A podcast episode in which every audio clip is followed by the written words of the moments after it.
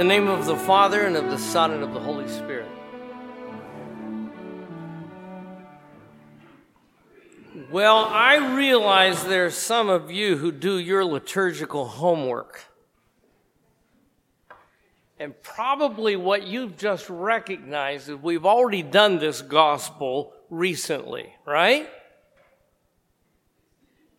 On August the 6th, which we call the Feast of the Transfiguration. That's right. So it's a feast day that Holy Church has been celebrating for a very long time. So it has to beg the question, did we not get it on August the 6th, so we have to do it again?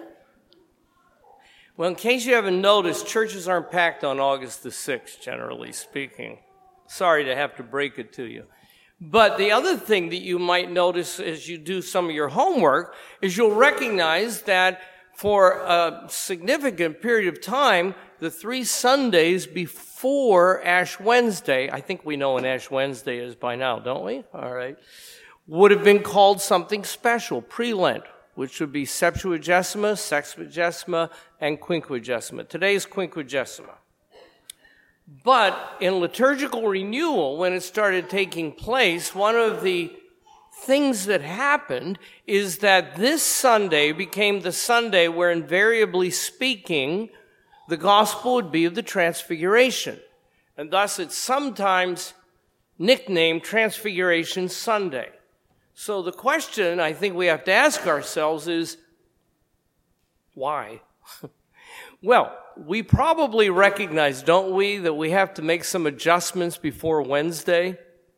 So we don't break up, wake up on a Wednesday morning and say, oh, it's Ash Wednesday. Maybe I should think about, I don't know, giving up something or changing my attitude. Probably not going to have a steak tonight for supper. You know, something along that line. You've made some preparations beforehand, and this is a good day for us to be able to think about the fact that we have to be transfigured. We have to make some changes. I know that's difficult news for some people who really, you know, don't need to make changes. You know who they are. So, that being said, the question that we might want to ask is in the first sentence of the gospel. I want you to look at that first sentence. And I'll bet you that absolutely everybody here knows what was said eight days beforehand, right? I mean, isn't that a little bit interesting that the gospel would open up with what had been said eight days beforehand, and most people were sitting around saying, um, not sure. So let's think about it. In order to do that, I have to take you on a trip. I have to take you all the way over to the Holy Land. And now I have to take you to a place called Caesarea Philippi. Remarkable place. And as I'm standing here at Caesarea Philippi, having just taken you there, I am looking over to the right and I see a snow covered mountain that's called Mount Hermon, unless you're an American, in which case you get away with saying it's Mount Hermon. And over here, you have a chance to see another mount right near it, and it's called Mount Tabor, unless you're an American and you get away with being able to call it Tabor. So here we have these two mounts over there, and now we're looking straight ahead, and what we see in this incredible place, already knowing that it must have had a building project, right? Because it has the name Caesarea, so it means some funding, and named after one of the tetrarch who Philip, Tetrarch. So we have Caesarea Philippi. We're standing there, and what we're looking at is nothing but solid rock. We are standing on nothing but solid rock. There's nothing to be found anywhere here but solid rock. Unless you look over to the right, and there you can see, depending upon the time of the year, a little bit of water coming down as Mount Hermon is melting. And the water comes down, and this is what we call the headwaters of the river Dan. Now, what do you think happens after the river Dan picks up a little bit of strength and flows south? It gets a name change, doesn't it? It gets called the Jordan. And if we really follow, because we really like going south, because, you know, here we are, If you look a little bit farther, eventually it becomes the Sea of Galilee. And if you keep on looking south, I think you know what happens next, right? It becomes the Dead Sea.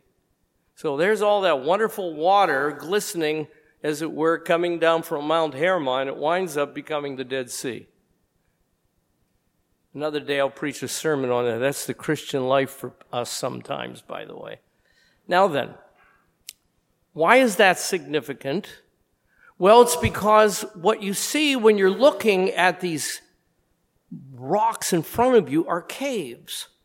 Yeah, cut out of the hillside, caves. Not uncommon for people back then. But what makes this place really remarkable is because above these caves are booths or niches that are carved out of the mountainside, and that's because that's where they place their household gods. The locals would go and they'd have their prayers there. Now, the vast majority of people didn't want to leave their statues there, so they took them home. So they've got their booths and, and their niches there. But the vast majority of people who were living there at that time would have been shepherds, and the popular god was the god Pan. Yeah, I saw three people saying Pan. Star for you. So that's right, God Pan.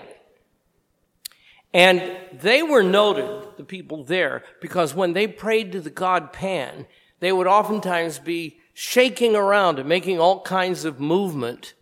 And do you know what that movement was called? Panic. That's where we get the word panic, is from that. And so here we have a, a situation where the people know what's going on, and they're probably even asking why Jesus is there. Why would he go to the low rent district? Why would he go to a place that was not noted for anything holy? Obviously, this was not a good place for Jews to go, but there he was with the 12 apostles. Now it's time for his catechesis course. And that is, first of all, what he does, looking at all those niches. I never add or take away from scripture, by the way, but I want you to think a little bit with me. He's looking at the niches there. What's a possible thing he might have said? Which God do you think is up there? Uh, well, maybe Pan. Which one over here? And on and on. And then suddenly it looks like here it is in the scriptures. Who do people say that I am? Whoops.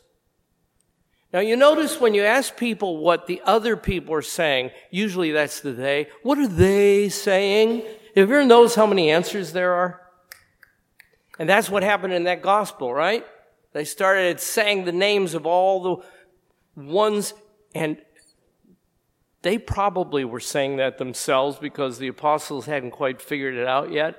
But they were going first with the simple question Who do men say that I am? And they tell him. Now comes for the tough one, right? Who do you say that I am? Whoops. And at this moment, at least in my mind, as I'm standing there, because I've been there about 15 times or so, I, I actually see the 11 apostles taking three steps back and poor Simon standing there all by himself. And so he is the man of the moment. Who do you say that I am? And he says, You are the Christ, the Son of the living God.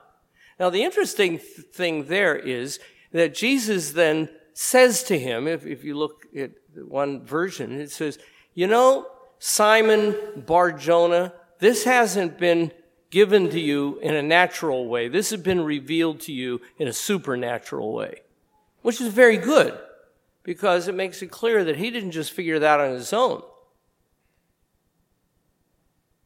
But now we have a problem. You can just see, if you will, for a moment, he has said this, and now the 11 are looking around going, oh no, it's out of the bag. He said it. What happens now? And of course, what happens is Jesus commends him to such an extent that he gives him a new name, doesn't he? He says, You are Peter, and on this rock, does it make sense now? On this rock, I will build my church. Now, you know something about church plants. I want to tell you something right now. Caesarea Philippi would not have come back with positive surveys for a church plant. Need to tell you that. But it was used by Jesus to point out clearly on this rock I will build my church.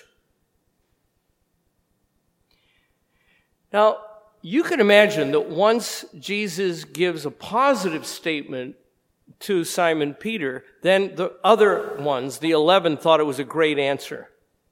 But they had to wait first to see how Jesus responded. That happens in life, doesn't it? Think about it. You kind of look around and see, see what they're saying, and then you wait and see what the lecturer or the priest or whoever it is has to say. Was that the right answer or the wrong answer? Obviously, this was the right answer. And now he would be known as Peter. If, if you want to never forget children, if you never want to forget his name, here's what I need to remind you. He went from being known as Simon to Peter or Rock, Petros, and his dad's name was John. So if Simon Peter were among us today, his name would be Rocky Johnson. So if you think about that, you'll never forget his name. And so here we have him looking really good among the apostles and Jesus now because he feels rather good about what's happened. Okay, you have just asked, what's this have to do about the transfiguration? Everything. Because that's the scene before the transfiguration. Now let's see if it makes sense. Now what happens? They go up onto the mount. Now here's the thing. I want to tell you which mount they went to but it partly depends upon who gets your ticket when you're over there. That is, many people think it's Mount Hermon because it's always glistening white, so it looks like a really nice place where the transfiguration might have taken place. And other people say it was Mount Tabor, Tabor, and if you, you're not sure about that, there are two churches built, which is normal. You know, Orthodox build it first. Roman Catholics say, oh, I'll build one too. So those two churches right on the very top there. You get your choice to decide which one you want to go to. Whatever it is, nonetheless, this takes place on the Mount. Really important for Jewish people, right? The things that are important take place on the Mount. But in this situation, what happens is, here's where it gets difficult. Only the inner circle was invited. Whoops. Who's the inner circle in this regard? Peter, James, and John. So here's Peter's magnificent moment to exercise his new authority. So there they are. The next thing you know, they see Jesus in the middle, light all around him. They see Moses, light all around him and Elijah light all around him, but Jesus is in the middle. And up till now, they've been told how important Moses and Elijah are. They also know that Elijah has to come back before the Messiah can come. So there are all sorts of hidden messages in this experience that we call the Transfiguration. Poor Peter you just occasionally have to feel a little bit sorry for him.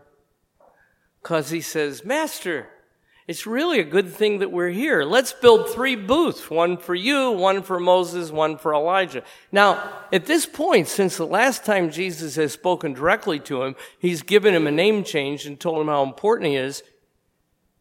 In the one version of the uh, gospel, you notice what happens. Jesus calls him a name again, but this time he says, Get thee behind me, Satan because what you are proposing is of man, not of God. Well, how could that be? I mean, Moses was just being nice. I mean, uh, Peter was just being nice. He wanted to acknowledge Moses and Elijah and Jesus. He thought it was a good idea. And besides, it had worked in the previous scene, hadn't it? He still had booths on his mind. He still had niches in his mind from what he had seen that had been carved out of the caves back down in Caesarea Philippi. So it was all part of a living scene for him. And why was Jesus objecting to it? Because this was an absolute temptation. Because Jesus already knew, already knew what would lie ahead for him. And this would be a shortcut to glory. Shortcut to glory. All of a sudden, we now have the Shekinah moment with the, the shining face. Everything is wonderful. Don't have to be betrayed. Don't have to be denied. Don't have to be scourged. Don't have to be crucified. None of that. Right to glory. It's a little bit like American Christianity. This is a good day. We can go right from Palm Sunday to Easter Sunday. Nothing else is going to happen this week. You don't think that's so? Look at church attendance. Where are Christians on Maundy, Thursday at the Last Supper? Uh, where are they on Good Friday? Well, and so you see, the culture and the world has always wanted the best deal. It always wants the joy. It always wants the sweetness. It always wants the alleluias. But that's not the story of the gospel. The gospel includes the cross. And if we're not really clear about how important that is, see you on Wednesday. Right there in your foreheads. And so the reason why this day is so important for us, because it reminds us that just as that transfiguration meant a little bit of fine tuning for Peter, James, and John. You and I have to be engaged in fine tuning in our spiritual lives right now. Today's the day. Fine tuning. What's going to happen on Ash Wednesday? What am I going to do to walk with Jesus? But here's the point. Here's the whole point. You will be walking with Jesus. And so take a deep breath. I need to remind you, not everybody catches this. When it gets to be about day 33 in Lent, that's when people say to me, Lent is so long. When it gets to day 43 in Easter, nobody says that it's long. See, people want shorter Lents and longer Easters. But what's the situation for you and me? The situation is if you want to talk with Jesus, you have to walk with Jesus. That's the way it is. If you want part of his life, you have to have the whole life. And entering into the wholeness of the life of Jesus Christ means everything that comes with it. Just like Jesus said to his followers when he said, Are you able to participate in my baptism? Are you able to drink from the cup? Are you able? Are you able? And he goes on even to tell them what was going to happen to him. And then once again, he looks at them and says, What do you think? You want this? And that's where I am today. You know what's going to happen this Lent and this Holy Week, right? In the life of Jesus. Are you willing to walk with him? Are you willing to walk every step with him as he goes through all of those circumstances, being misunderstood? Where one day he has people shouting at the top of their lungs, Save us! Or in their language, Hosanna. And so he says, Okay, I'll save you. And when it's time to, for him to save them, they say, crucify him. You have to walk with crowds that won't understand you, who will become fickle, who are going to work with those who are winners. But you have to walk with Jesus every step of the way, even when the people think he's not a winner, because in the end, you know he is the winner. And so as you look at him today, I want you to think about his question. Now, I have to tell you that nobody has absolutely told me what's on the final examination on Judgment Day. I need to let you know that. I don't know what it is. But if I were to guess, if I were to guess, I am almost convinced that one of the questions on the final examination on Judgment Day is in today's gospel in the one that occurs right before it, at least. Who do you say that I am? And the wrong answer is telling Jesus what everybody else says about him. The right answer is when you tell Jesus what you have to say about him. In the name of the Father, and of the Son, and of the Holy Spirit.